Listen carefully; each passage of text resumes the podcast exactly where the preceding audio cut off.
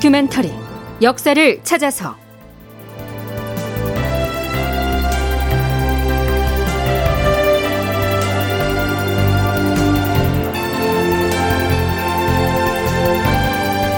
제 1032편 누가 대동법을 반대하였는가?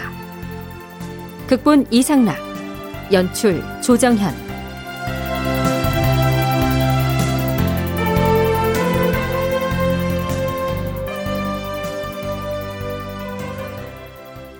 여러분 안녕하십니까? 역사를 찾아서의 김석환입니다.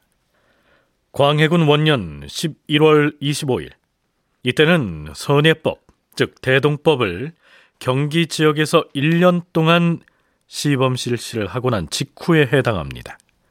참고로 이해 가을에는 극심한 가뭄이 들어서요. 백성들이 고통을 받고 있었습니다. 이 시기에는 이덕형이 영의정 자리에 올라 있었죠.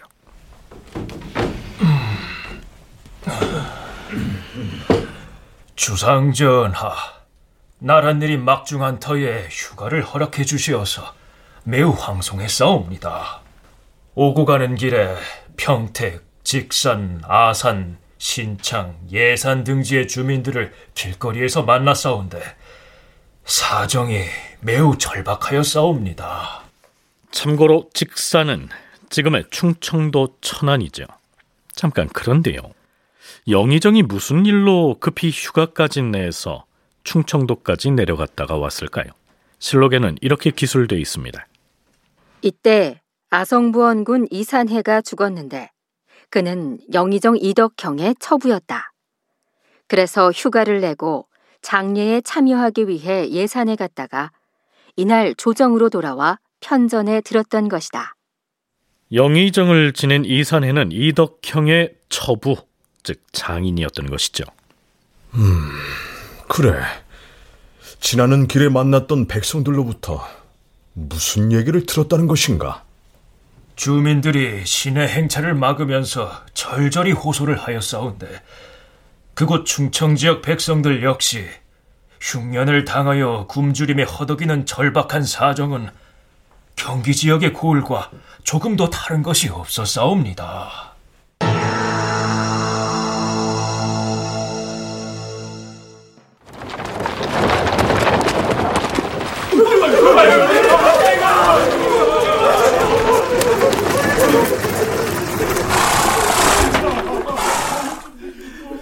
썩 물러서지 못하겠느냐?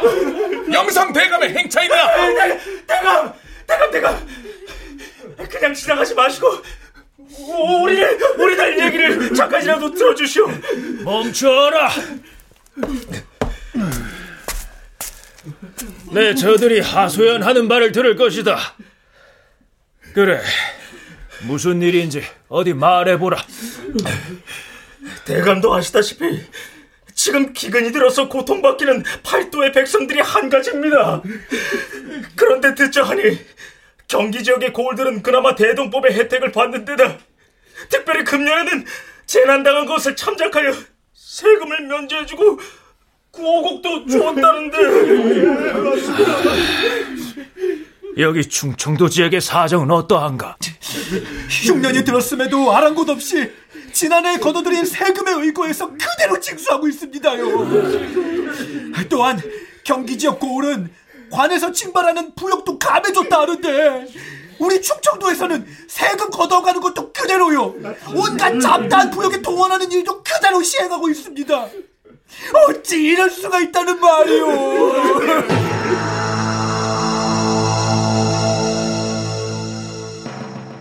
전하, 충청도 주민들이 원통하다고 부르짖는 것은 진실로 그럴만하였사옵니다. 어허, 참, 그곳 사정이 그리도 어려운가? 더구나 양호 지역인 충청도와 전라도의 경우 각 고을에 조금 남아있던 곡식마저도 경기 지역 고을의 백성을 구제하는 데 사용해버려 싸웁니다. 내년 봄이 되어 충청도 주민들이 굶주림을 호소하면 앞으로 어느 곳에 곡식을 옮겨다 구제하시겠사옵니까? 그곳에 곡식을 빼앗아다 이곳에 주는 것은 치우친 처사인 듯 하옵니다. 양호 지역도 흉년이 심하게 든 것을 차마 헤아리지 못하고서 경기 지역에 흉년 든 것만 생각했으니 그곳 백성들이 원망을 할 만도 하겠다. 헌데 단지 흉년이 들었을 때만의 문제인가? 아니옵니다, 전하. 공납을 하는 과정에서 백성의 재물을 강제로 빼앗고 거두어가는 것이 한이 없어서이옵니다.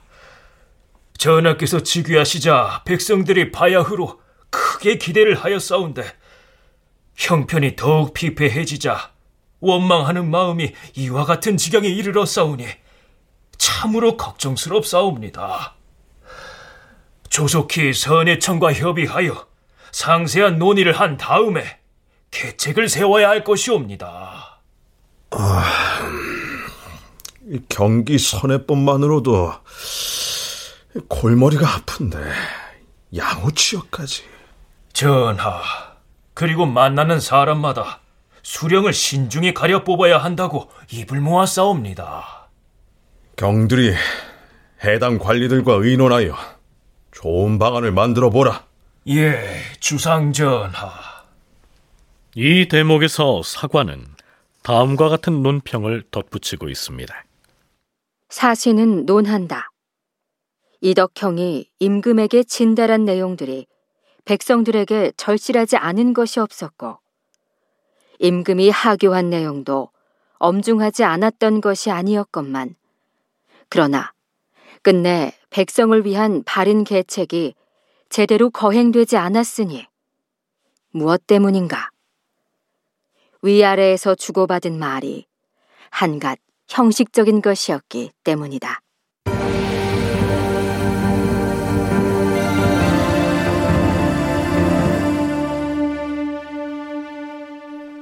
자, 그렇다면 선의청에서는 1년 동안 경기 지역에서 대동법을 시행한 뒤에 그 결과를 어떻게 평가했을까요? 선예청의 업무를 관장하는 도제조는 이원익이었으나 그 실무를 담당한 사람은 호조판서 황신이었습니다. 광해군 2년 2월 초 이튿날 전하, 호조판서 황신이 선해청 관리들과 함께 찾아와서 뵙기를 청하옵니다. 어, 호판과 선해청 관리들이라. 들라 이르라. 예, 전하. 호판은 안으로 드시라는 어명이요.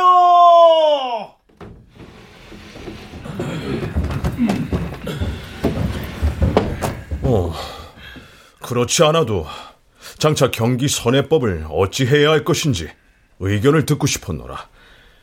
지난 한 해 동안 백성들에게 무엇이 이익이었고 무엇이 문제였는지 고해보라. 예, 전하. 주상 전하께서 왕위에 오르시자 백성들은 위기에 처한 급박한 생활 문제들을 해결해 주시리라고 큰 기대들을 하였사옵니다.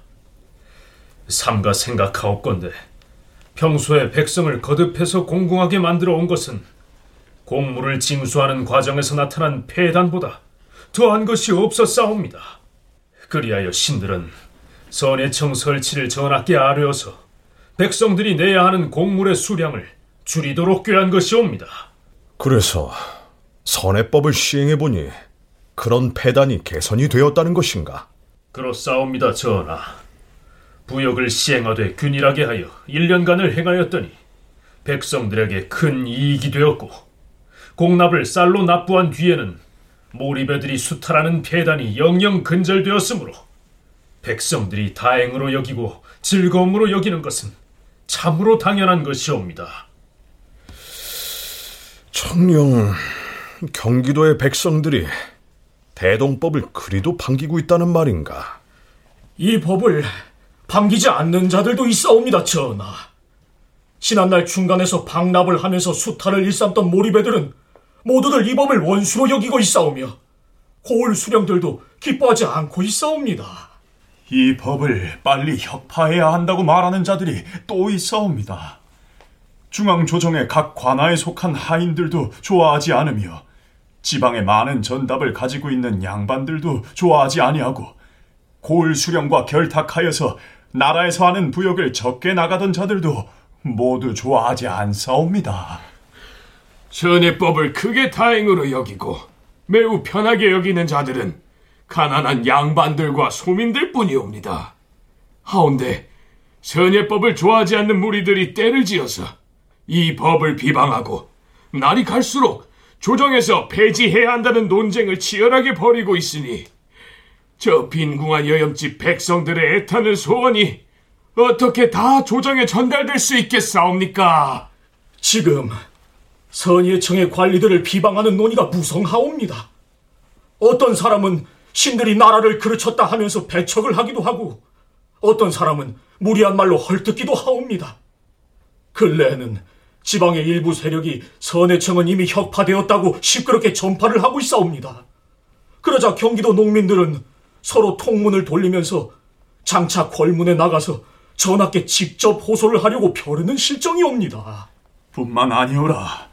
경기 지역의 양반들도 이미 자신들의 뜻을 승정원에 올려 하소연을 하는 등 선예법 폐지에 반대하는 의견을 끊이지 않고 계속하여 호소해 온다고 하옵니다.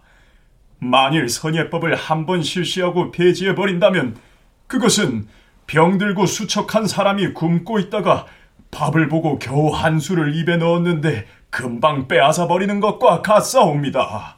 주상 전하, 경기도의 선예법은 백성의 간절한 이해에 관계되는 법이오니 무엇보다 먼저 백성들의 손을 따라주어야 하옵니다.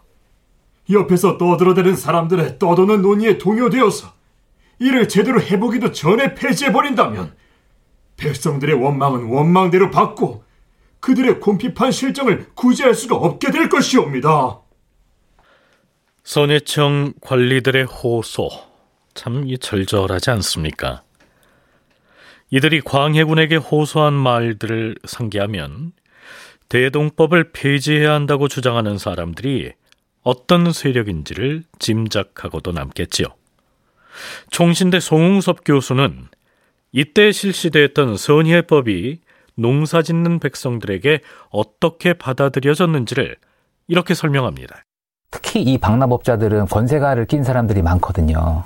거기에서 이 발생하고 있는 과중한 부담이라고 하는 것은 세금을 내는 사람들의 입장에서는 이거는 불합리한 것일 뿐만 아니라 아, 너무 많은 부담이 되고 있으니까 그리고 정치 상황에 따라서 그러니까 심지어는 이제 사회가 안정되고 정치 질서 기강이 안정이 되면 큰 문제는 없을 수도 있겠지만 근데 이게 혼란한 상황에서는 더 이 문제가 커지는 것이죠.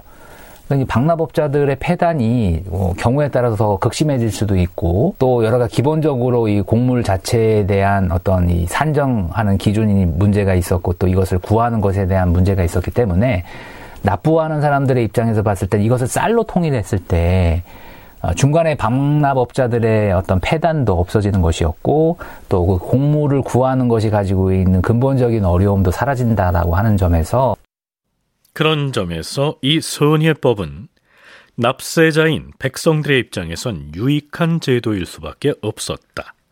이런 얘기입니다.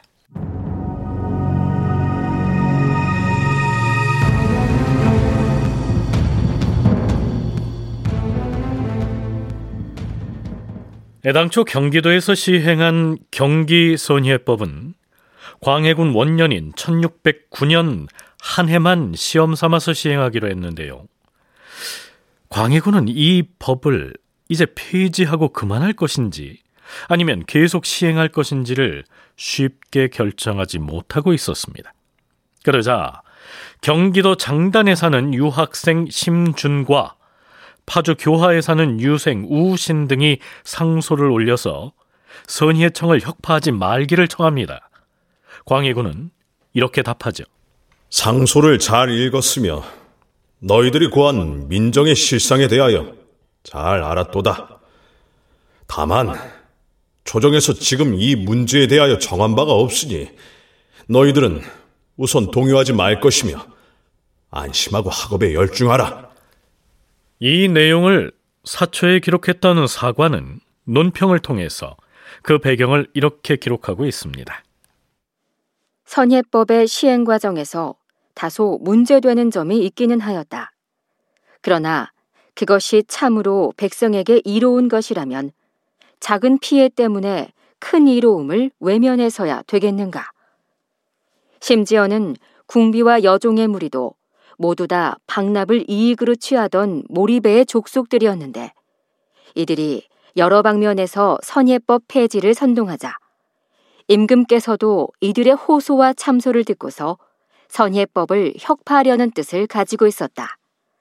그러자 경기 지역의 백성들이 그 소문을 듣고서 크게 낙담하여 유생의 상소를 통하여 호소하고 나선 것이다. 앞에서 언급된 궁비는 궁궐에서 시중드는 여종을 일컫습니다. 고려대 한국사연구소 장정수 연구교수는 광해군이 선예법의 존폐 여부를 두고 주저주저하는 이유를 이렇게 분석하죠. 경기선해법이 한 가지 좀 전제가 돼야 될 게 있는 게요. 만약에 이런 방식으로 할 거면 어, 공물 공안을 개정을 해야 됩니다. 그 공물 물목 같은 것들을 정하거나 줄이거나 이런 것들이 필요하고요. 두 번째는 뭐냐면 그러니까 세금을 부과할 만한 토지의 실제 수요를 먼저 파악해야 되는 거죠. 그러니까 그것이 전제가 돼야 되는데 문제가 뭐냐면 이 당시에는 그러니까 절수지라 그래서 군가 그러니까 왕실 쪽에서 소유하고 있는 토지들, 그다음에 복호라고 해서 세금의 혜택을 받은 이런 토지들이 상당히 많이 있었다는 거죠. 그래서 이것들이 결과적으로는 왕실 재정과 일단 큰 연관이 있었기 때문에 광해군은 조금 그런 면에서 좀 주저하지 않았나. 장차 선예법을 계속 유지해 나가기 위해서는 백성들로부터 공물을 받아들이는 데 대한 시행 규칙부터 개정해야겠죠. 그렇게 되면 왕족들이 보유하고 있던 토지에 주어졌던 혜택들도 회수해야 했기 때문에 선뜻 결정을 내리지 못했다. 이런 얘기입니다. 총신대 송웅섭 교수는 광해군이 이 선예법을 유지하거나 다른 지방으로 확대해서 실시할 경우 왕권의 기반이 흔들릴 수도 있었다고 분석합니다. 박납업자들은 대체로 보면 외척들과 연결되어 있는 사람들이 많습니다. 그리고 이제 권세가를 이제 끼고 있거나 아무나 할 수가 없었던 것이죠. 박납이라고 하는 것이. 그래서 이전 16세기 전반기에도 이 문제들이 굉장히 크게 불거지거든요. 그런 측면에서 봤을 때 박납업자들이 움직였을 가능성도 있는 것이죠. 그래서 이 제도가 갖고 있는 불합리성이라든가 아니면 위험성이라든가 이런 것들을 호도하면서 어, 제도 시행을 조금 어렵게 하는 부분들도 있지 않았을까. 특히 광해군은 외척들의 힘입어서 자신의 왕권을 강화해 나갈 수밖에 없었던 상황이기 때문에 그러한 쪽으로부터 들어오는 어떤 불만들을 마냥 무시하기도 어려웠을 것이다. 간단하게 말해서요. 각 지방의 농가에다가 어떠어떠한 특산물을 바치도록 세금을 부과했을 경우 농가에선 그 특산물을 쉽게 구할 수가 없지요. 이때 방납업자들이 중간에 끼어들어서 그 특산물을 대신 구해서 세금을 납부해 주겠다고 하면서 농민들로부터 막대한 비용을 수탈해 왔는데 바로 이 방납업자들의 근본을 캐올라 가면 궁궐의 시녀로부터 왕실의 친족, 외척까지 아주 다양하게 연결돼 있어서 광해군으로서도 선예법의 시행을 멈칫거릴 수밖에 없었다. 이런 얘기입니다.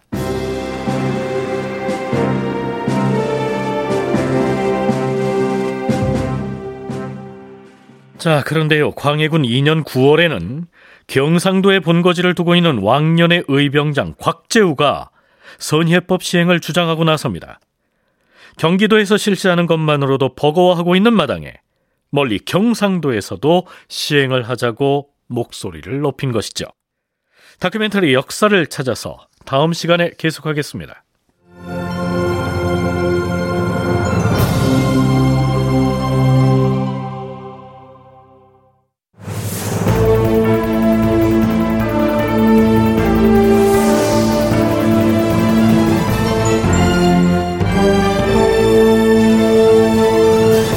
다큐멘터리 역사를 찾아서 제 1032편 누가 대동법을 반대하였는가? 이상락 극본 조정현 연출로 보내드렸습니다.